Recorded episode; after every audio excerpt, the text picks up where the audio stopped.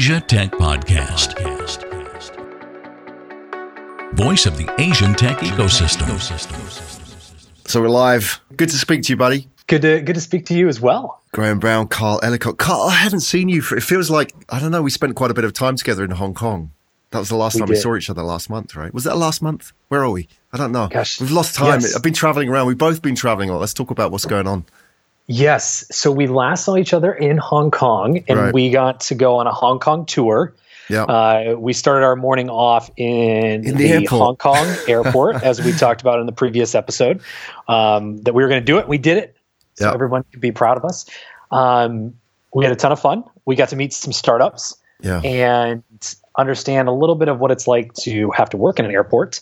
Um, and then uh, headed off to the city and got to see the Hong Kong startup ecosystem. Talked a little bit about um, what's happening in Asia, what's happening uh, with some of the experts um, in Asia, and what they're doing, what they see is going on, and spent some time at Meta.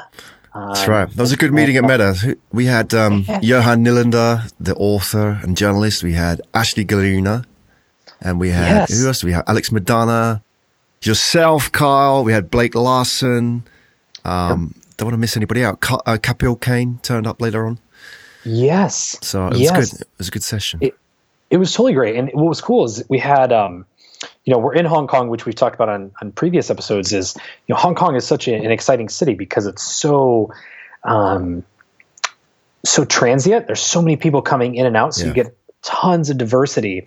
And for us in our group, those that you just mentioned, um, friends of ours, um, we all come from different backgrounds. We're all focused on on the growth of Asia, but um, all have our different perspectives on it. So uh, it was cool. We we got the chance to sit down and and share what we thought was happening in Asia or where we see Asia Yeah. going, and then also got to share what we were each doing uh, in the space and how we could help and support. I mean, in one day, right. you got to meet like 20 people. Absolutely. Well, th- you know, Uh, that's the thing about these cities, isn't it? Is that you can, I mean, it's the same as Singapore in a way, and Shanghai's a little bit like that, but it's much bigger.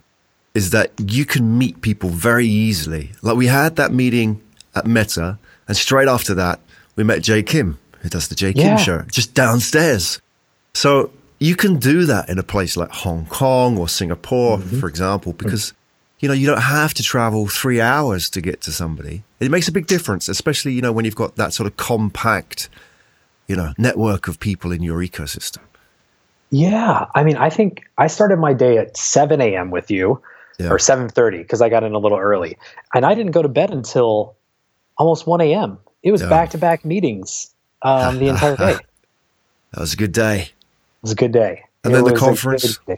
Yeah, and then uh, then we had the Startup Launchpad conference by Global Sources, Yeah. which was nonstop. Um, and, and for those, we've talked about this on previous episodes, but as a recap, um, you know, Startup Launchpad is now growing to be, if not already, one of the largest uh, startup conferences in all of Asia.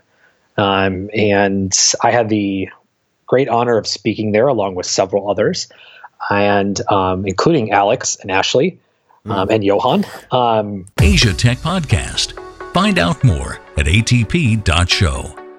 Kapil was there as well, right? and Kapil, yep. So we had all of us um, were, were in town to speak, and um, the conference was great. Uh, a lot of insights on on where things are going, and kind of give a quick timeline review. So the the event itself, the conference kicked off with about I think ten or twelve startups pitching to myself and Kapil and, a- and a few other um, as judges, and so we got to see kind of the next wave, if you will, of, of technology and startups coming out of the, I would say, the Southeast Asia or Asia region. Um, wasn't specific to Hong Kong; it was companies from around the world. Um, and then after that, we rolled into um, different panels and keynotes and discussions about the Asia century, or Oh, you know, a big topic. Yeah, and a, a topic you and I are talking about a lot is you know why Asia matters Yeah. uh, and why it's it's time now to be paying attention or, or be making moves, um, Mm-hmm. and that it's not too late. So Let's talk a little bit about those startups, Kyle. What did you see? Well, without you don't have to name names or anything, but what was the kind of what did you take away from that, having seen those Southeast Asian and Asian startups? And what was your feeling? Because you, you, live in the valley, right? So you see yeah. what goes on there. Yeah. Comparisons, you know, is there anything interesting? Is there is there sort of more of a specific type of startup in Southeast Asia or Asia that you're seeing? Ooh, good question. Um, you know, so the the companies we saw, they did a great job of of, uh, of finding the best of the best. I think uh, of all the applicants they had, but it was a pretty diverse group. And and what I saw a lot of was consumer products that, um, for the majority, would rock the world's uh, of of the customers in Asia, mm. and only a few transcended to the Euro- U.S. or European markets. Mm. And and and and that's okay, right? There there should be products for different locations. Not everything has to be um, fit every market, which um, sometimes I, I, I, say otherwise. But in these cases, these were specific to their their regions. But what I did notice is they actually had learned off previously successful or failed business models. Mm-hmm. And so they weren't trying to reinvent the wheel from a business model perspective um, they had shown that they actually learned. So one that ended up winning this competition was uh, a device that allows you to create your own yogurt at home. Right. Yeah, I know these uh, guys. Yeah. Yeah, I think it's uh, it's not yo yogi yogmi or yomi. Yeah. I, will I'll, I'll butcher it, so we won't we won't say it. But um, if I can find it, we'll put it in the show notes. Um, so they use the Nespresso model um, and the idea that you can, you know, make your own yogurt, you can have these capsules, and you can create yogurt at home. Mm. Successful business model across the world. Um, the, these another one, Yomee, okay. they're called, right? They're Indian, I believe, yes. right? Yes. Yeah. They're, they're based yeah. on. I mean, I remember because they. I think it came from the founder wanted to make a lassi, which is kind of like a, a yogurt mixed with either mango or salt in some cases. It's like a very Indian drink, but there wasn't anything yes. on the market. Yes, and and and what they shared with us as, as judges was, you know, this is actually something that's very common um, in certain places around the world to to make your own yogurt. And yeah. I didn't know that. I, I made yogurt when I was in, you know, eighth grade science class, and it tasted super sour, right. which you know is, is is is the way that yogurt is unless you you put stuff in it. And so it was kind of cool to see that type of business, mm. but then leverage the Nespresso model um, to to gain traction or an opportunity for for profit. Interesting. Um, but it's a yeah, hardware so business, right? Was there a lot of hardware startups there? Obviously, you know, Hong Kong's yes. over the border from Shenzhen, which is, you know, mm-hmm. hardware ground zero in the world, right? So what was going on? Was there a lot of hardware guys with all weird tech and drones and stuff like that? so there was there was definitely a lot of hardware. I mean, you know, Global Sources or Global Sources who puts on this show is um, has been in the hardware manufacturing, supply, and distribution business for for a number of years. So h- hardware sits at their core, but at the same time, uh, I, I started seeing an introduction of software mm. or infrastructure based companies. So blockchain was was well represented. Um, we started to see a little bit in the audio and entertainment, um, and in some other kind of up and coming areas that um, just kind of just showed the the diversity of not just the show but broader of Asia's. You know, we're, we're not just about hardware. We're we're about solutions mm. and we're about products. Whether those are hardware, software, infrastructure, uh, it doesn't matter. We want to build something that uh, is viable for a customer. And so for me, that one of the big takeaways I took from the show was, you know, not just that Asia matters. Again, we we talk about that all the time, and um, it's that lessons are being learned. People are, or companies are educating themselves on what works or what doesn't, and starting to see what the market needs are versus just building to build. Mm. You know, just because you can build a product in a week doesn't mean you should. But if you can build a product in a week that has that leverages a viable business model and has a great customer, rock and roll. We're So, I mean, how do they get on with the, the pitch side of things? Because this is always a criticism, isn't it, of Asian startups is that they're very good at technology and hardware, but, you know, unlike the Silicon Valley founders, they, they don't pitch naturally. It seems to be, you know, I mean, you go to school in America, you go to debate society, all those kind of things. Pitching is a part of your life almost, but mm-hmm. for Asians, it's a bit of a challenge, isn't it? How did you find it? Yeah, so the, the, the Asian market, I've, I've noticed the, the same thing. And what's very specific is when it comes to technology, the core of a product, it's, it's very heavily talked about. When it comes to the story um, mm. and, and the overarching vision, that's what uh, the Valley has done so well, right? You go Absolutely. talk to, uh, you go to a pitch competition in Silicon Valley, and and and I can speak to both sides of this. Is the Valley? It's it could be very strong on the story side, uh, which overpowers maybe the lack of technology, mm. or it can be very well rounded, right? There's there's both. In in Asia, you typically have the overemphasis on technology and, and not so much the story, but that has changed dramatically in the past year. You know, from my time on the ground, um, uh, you know, years of my time knowing each other to the um, various amount of programs and accelerators and uh, ecosystem players that are, really starting to have effect.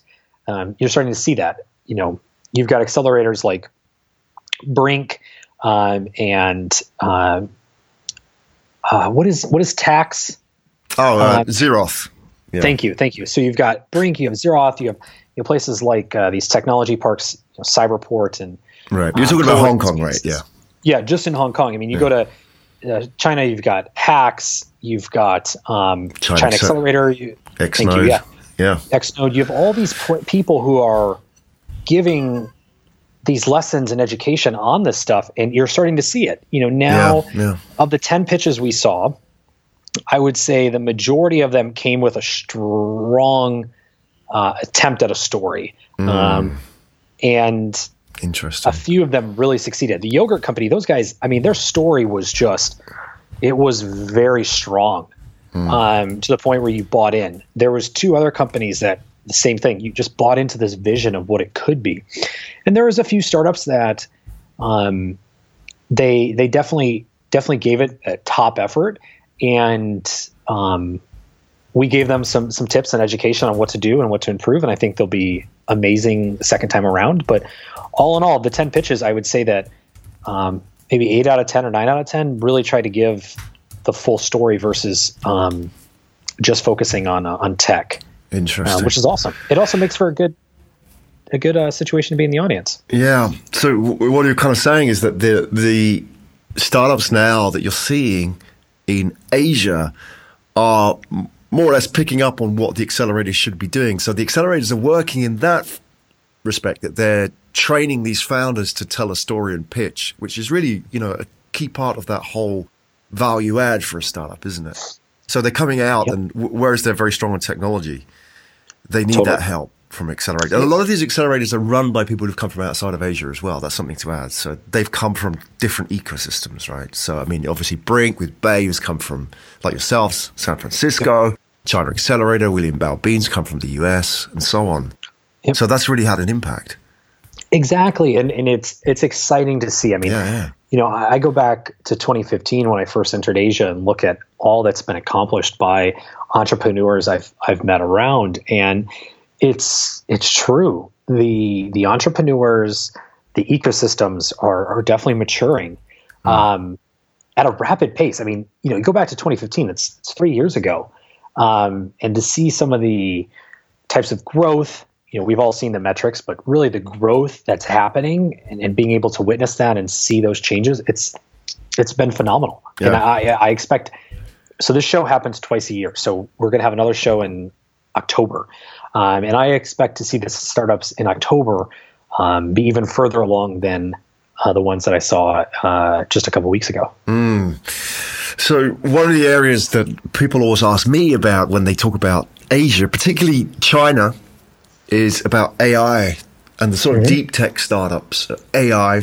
Now we have the, the most valuable uh, AI startup in the world is is Chinese, the facial recognition company, right? So, mm-hmm. you know, did you see anything on that side? I mean, Ten's not a big set of startups, but did you see anything interesting whilst you're in Asia on that sort of the deep tech side, where you thought, wow, actually, these guys are really getting it over here? because they've got access to mass, you know, they've got access to big data that, well, look at Facebook, what's happened there, right? The, the Chinese yeah. have access to data which you know only Western companies could dream of, right? Yeah. So so with that, you have the bigger companies who have the big data access yeah. um, that don't necessarily, you know, give have APIs or things of that nature that people can tie into to get the data. Whereas in the U.S., uh, you know, the Facebooks, the Googles, the Twitters, the data powerhouses, if you will, um, allow you to gather some of that data and, right. and do something with it. Um, but uh, in, in, China, that's that's not always the, the case as of right now. Um, I, I think that there's about to be a lot, a lot of call it that deep tech type companies, companies yeah. that are focused on you know machine learning, artificial intelligence, um, that and, and data mining. That world is about to really explode um, throughout China, and I've seen a few companies to date.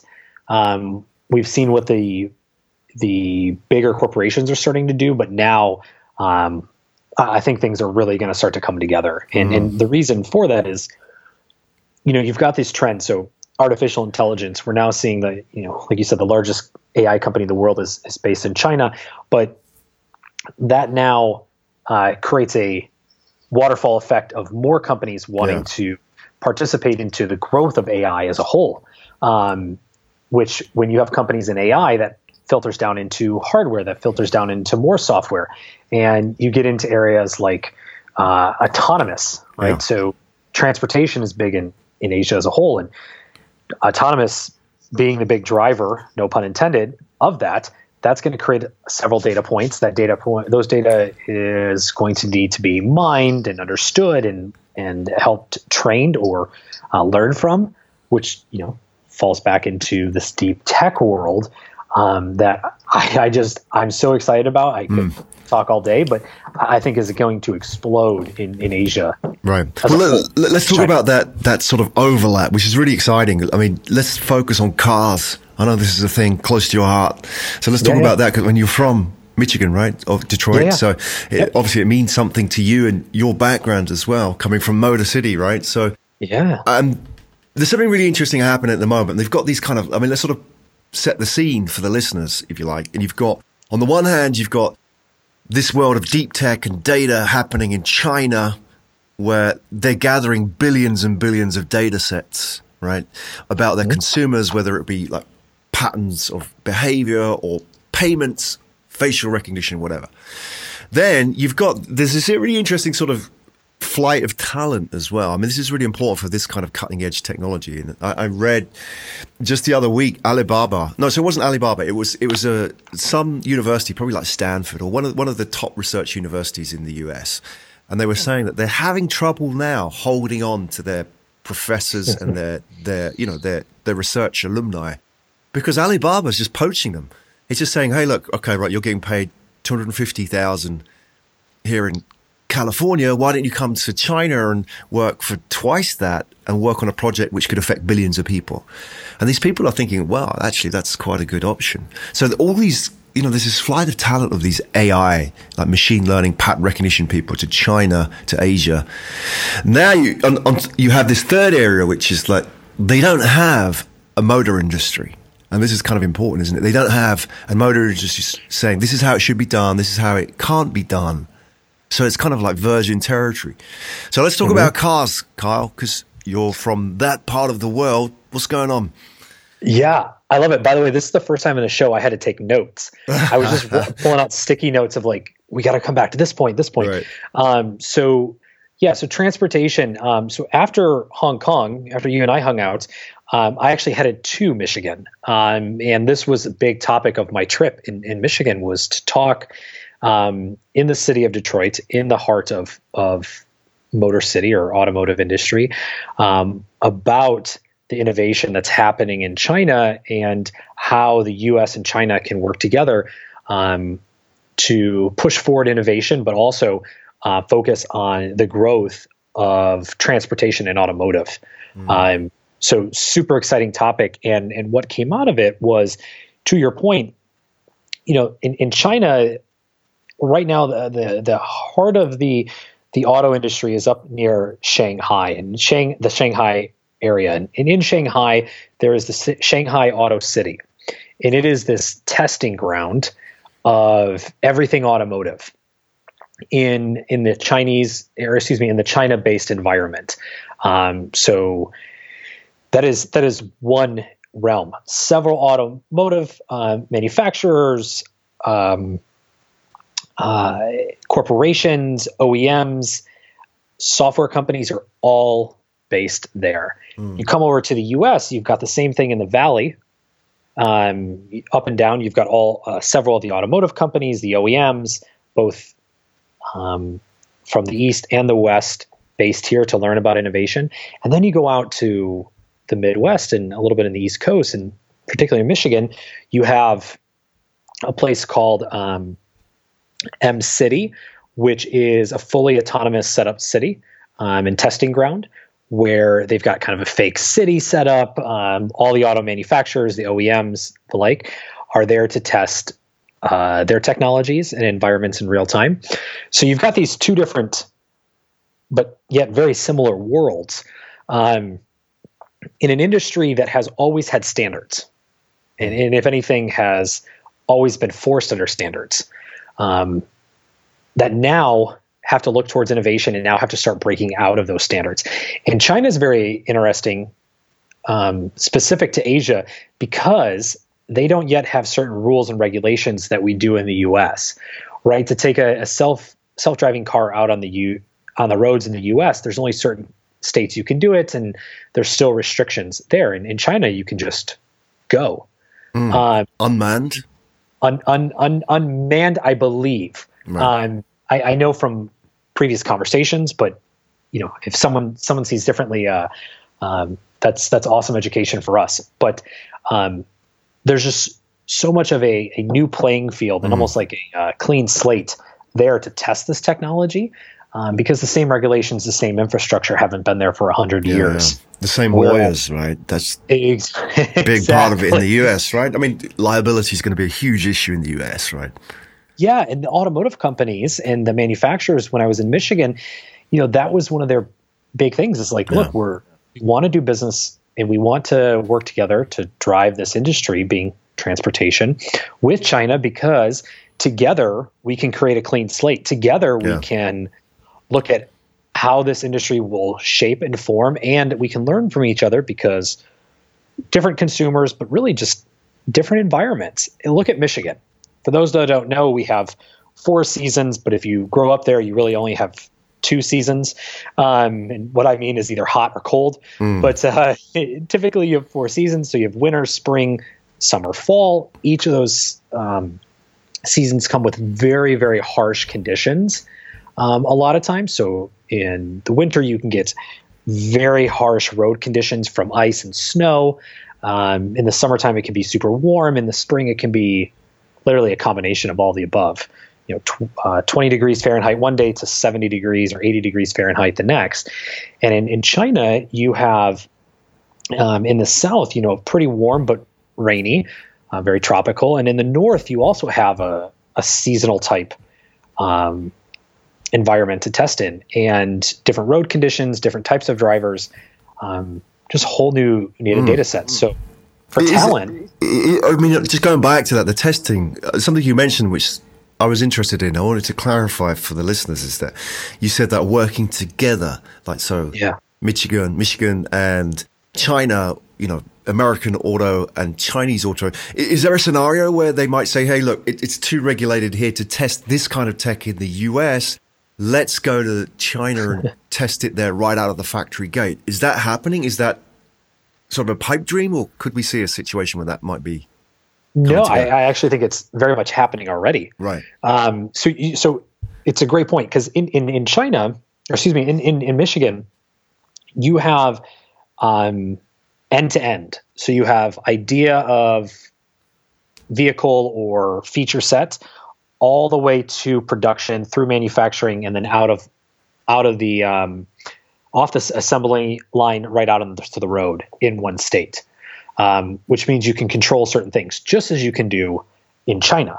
Um, but these these companies, that are doing this, that are producing vehicles, so General Motors, Ford, you know, Chrysler, Fiat, uh, BYD, and and others, um, they're they're looking at facilities are looking at parts in in both areas mm. of the world. So absolutely, um, you know, Ford could say, well, you know, we really want to try um, this type of feature around autonomous in our new sedans with our partner Baidu. And this is just an example. So just for, for all example purposes. And they could very much run that out of a uh, assembly line in China. Mm. Kick it out on the road, try it. Um, now, in most cases, that's not um, economically um, feasible because you know to produce one car doing one thing off an assembly line can be tough. But absolutely, can you still run and do these things without having to be in that location? So yeah, yeah. manufacturers and suppliers in Michigan can try something out in China without actually having to be there. But um, from all the conversations I had, both parties actually want to be on the ground mm. some way. Uh, yeah. I mean, we had we had several um, uh, officials and OEMs and um, and an audience coming had come over from China to not just hear about what could be, but also meet with people um, and start setting up uh, opportunities. And in the reverse, that was about to happen as well for people going over to China to do the same. Mm. So, well, how did how did the guys in in Michigan take that? Because I I don't. I mean, I, I, spent quite a bit of time in Chicago. Um, I've spent time in Detroit, those sort of more industrial type cities in the US, and my sort of you know the, the very sort of media stereotyped image is like somebody like Norm out of Cheers. You know, it's the blue collar type worker, the union man. It's like you know, very much protective of the jobs as you would get in any kind of heavy industry. So when you're going over there and talking about not just technology, which is disrupting the industry, but also China, which, you know, I mean, obviously we've had politicians bang on about China for long mm-hmm. enough. You, you can't sort of talk about China without some kind of, you know, some kind of conversation being triggered. How, how did they take that? Did they get it? Were they open? Were they resistant? Yeah, so um, they were very open it was a, it was a very open conversation. Um, if anything, it was um, just craving for knowledge, um, and for people to talk very openly, um, to talk very unbiased about what um, what opportunities exist, what could exist, and what's happening. Um, which I was a little shocked about, being born and raised there, mm. and actually shared that insight. You know, had I um, you know, had this conversation been had maybe 10, 15 years ago, um, when I was when I was living there, um, I don't know what the perception would have be have been. You know, versus today, uh, it was actually very collaborative, very, mm. um, very open, and and if anything, I, I, saw people or had people coming up to me or, or, to some of our other speakers, like those from the Auto City in Shanghai, and just asking questions of like, well, you know, what um, what can we do or how can we do this? Can we replicate what we've done here and, and put it there? Um, it was v- incredibly open of a of a collaborative environment, if that makes sense. Yeah, yeah, uh, which was exciting, eye opening.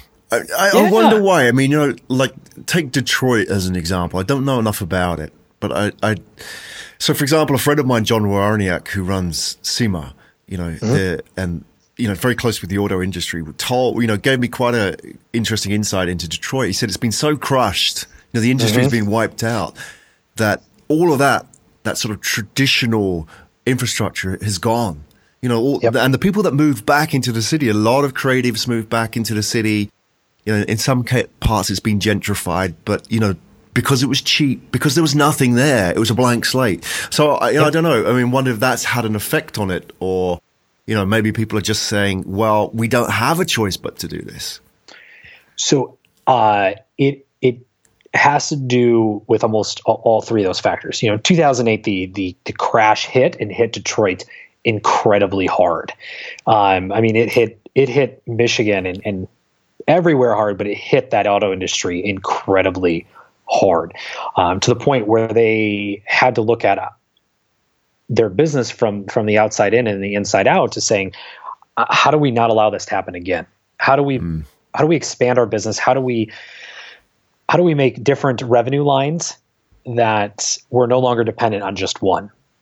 And so with that, it forced these companies, um, you know, it shook out some that may not have had much of a future left, and then also shook out uh, these companies to come up with new ideas mm. and open up their business models, open up their minds to what their future may look like. Because when when the autos industry starts to evolve, um, and you know, there's a lot of talk about self-driving and ride sharing, car ownership. If if all those numbers stand true, and you know, we start to reduce our our ownership of vehicles, mm what happens to these companies that employ tens of thousands right. if, if they only have one one business and that's just to produce a car? Um, at the same time their customer no longer demands just a vehicle. They demand entertainment. They demand features um, and those features have to be integrated. And and so what you saw is this this change in an industry this change in a city where yeah the city became very cheap. I mean you know the population dramatically decreased. There was a, lot of restructuring that happened and it, it became almost a clean slate where um, a, a, lot of people started moving in started building up their uh, businesses their their startups their opportunities and you know technology flooded in and um, investment came and and industry started to shift and change and they created venture groups to invest in these new technologies um, and everybody played their role. And today, what you have is an, an auto industry that's starting to grow and, and, see the pathway for innovation, the need to work with with startups and to work on a global scale. Um, startups and entrepreneurs and a state and a, and a region that see the need and benefits of being global. An area that was so heavily known for automotive now being focused around medical devices or digital health to agriculture and mm. now starting to get into um, things like blockchain and, and AI um, and looking towards the world versus just its local region. And because of that, you're seeing all this interest in, in opportunity and all this interest of wanting to go um, and share investment, to share ideas, and and to collaborate on things. Mm. I mean, hmm. Oakland County, which is a very well-known county in Michigan, um, I think they've actually taken 300 companies over to China and, and have these joint ventures between uh, the county and uh, uh, and businesses in China. Wow! So Are there's a ton. Auto? I suppose they're related to auto in some way, aren't they? Uh, I think it's auto and, and medical devices, wow. so digital health. Um, yeah, I mean, uh, the governor of Michigan, just to, to hit on one last point, is the governor of Michigan has made eight trips mm. between Michigan and, and, and, China, which is the most of any governor mm. previous. I'd be interesting to see the data. I mean, obviously, listeners may know better and tweet us at Asia Tech Pod if you do know.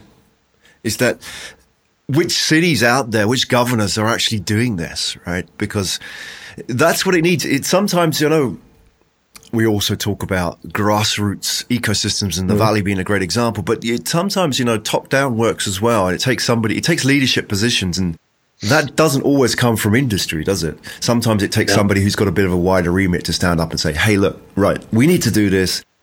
We're going to take all you guys out to China.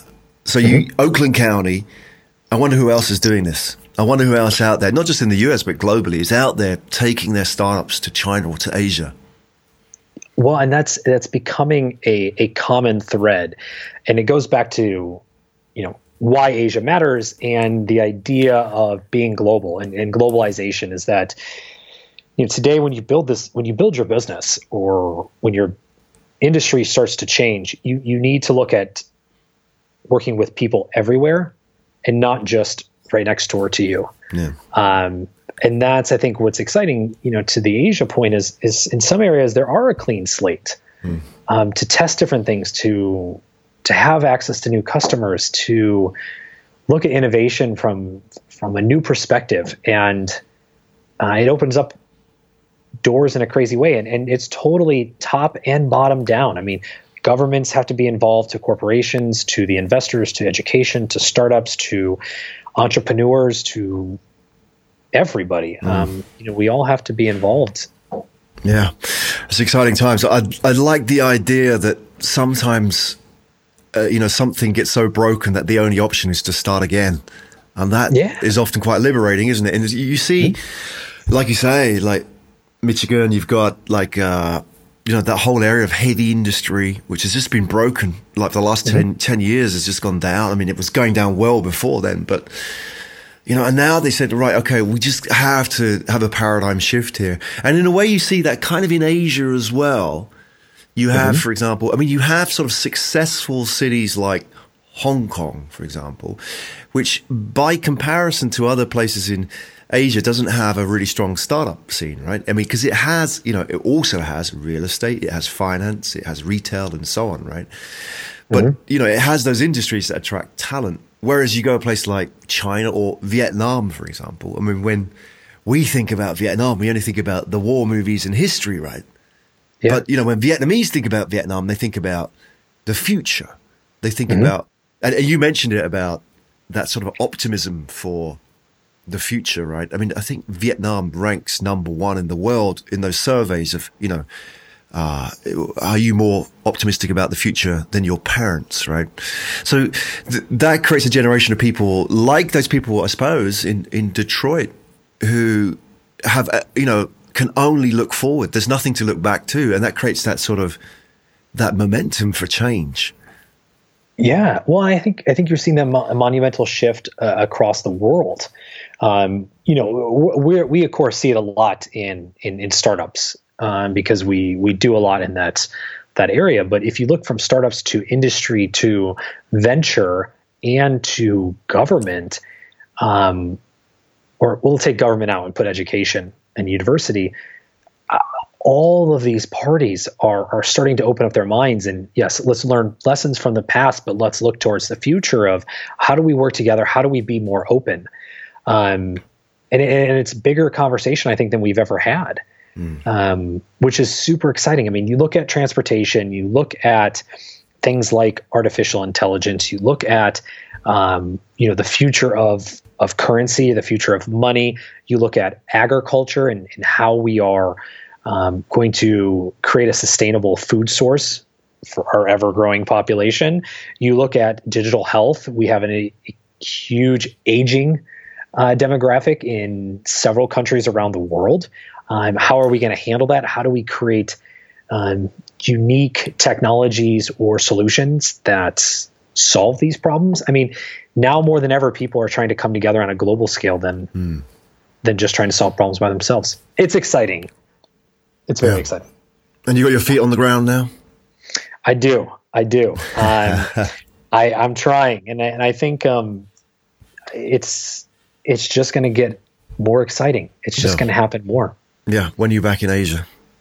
Uh, I'm back in Asia in just about a, a week or two. Oh, wow. Yeah. Yeah. Super excited. Good stuff. So, well, I mean, that's been fascinating. I mean, we've just, uh, yeah. quick update, really. And I, I think you're right. You know, it's like the, the, you take an industry. I think auto's the most exciting because it's it's open for the most change. It's the most yes. traditional. You could just be an in the auto industry, that vertical sector. But now, like you mentioned, auto, AI, big data, mm-hmm. you know, all those things now come into play and it can't just be in one place anymore. Mm-hmm. So it's requiring somebody with a different kind of mindset. I don't think you can train that. So maybe we just have to accept that the old guard won't get it. And it's now time for the younger people to come through who do get that. So, you know, they're the ones who can make the change. So it's just going to be fascinating how that's going to turn out in the next few years. And just you know, think forward 10, 20 years, what the auto industry is going to look like. It will yeah. be, you know, Detroit in China. That's going to be the norm. Mm-hmm. So yeah, I mean, it's it's it's going to be incredibly exciting, and without getting you know um, too excited myself, which I very much can do, um, I, I think you know really to to walk away with something at the end of this this episode today is is just as you said, be be open, be be open as as a business owner, as a, an innovator, as um, an executive or an or anybody, a consumer, be open minded and be that today and in the future. And some incredible things will will come to it, become because of it. Great advice. Cross border mm-hmm. Kyle, Kyle Ellicott, and Graham Brown. We'll be back. Update on your travels. I suppose next time yeah. you'll be in Asia, so we can get an update again. Things would have yes. changed by the time you got back in those two or three weeks. I know it'll be crazy. I'm excited, and there's some some people that uh, hopefully will try to um, find some time to to jump on the show and share us share with us uh, a little bit of their insight as well. Yeah, and, and by the way, if you're following Cross Border Kyle, you've got your own domain name now, so that redirects yes, to the the podcast. So you want to share that? Yes, uh, crossborderkyle.com. Um, mm. Check it out. Uh, we've got all the episodes on there um, and got some unique content coming as well very, very soon. Just a little teaser. But um, yeah. We'll be back. Cross Border Kyle. You've been listening to Asia Tech Podcast. Find out more at atp.show.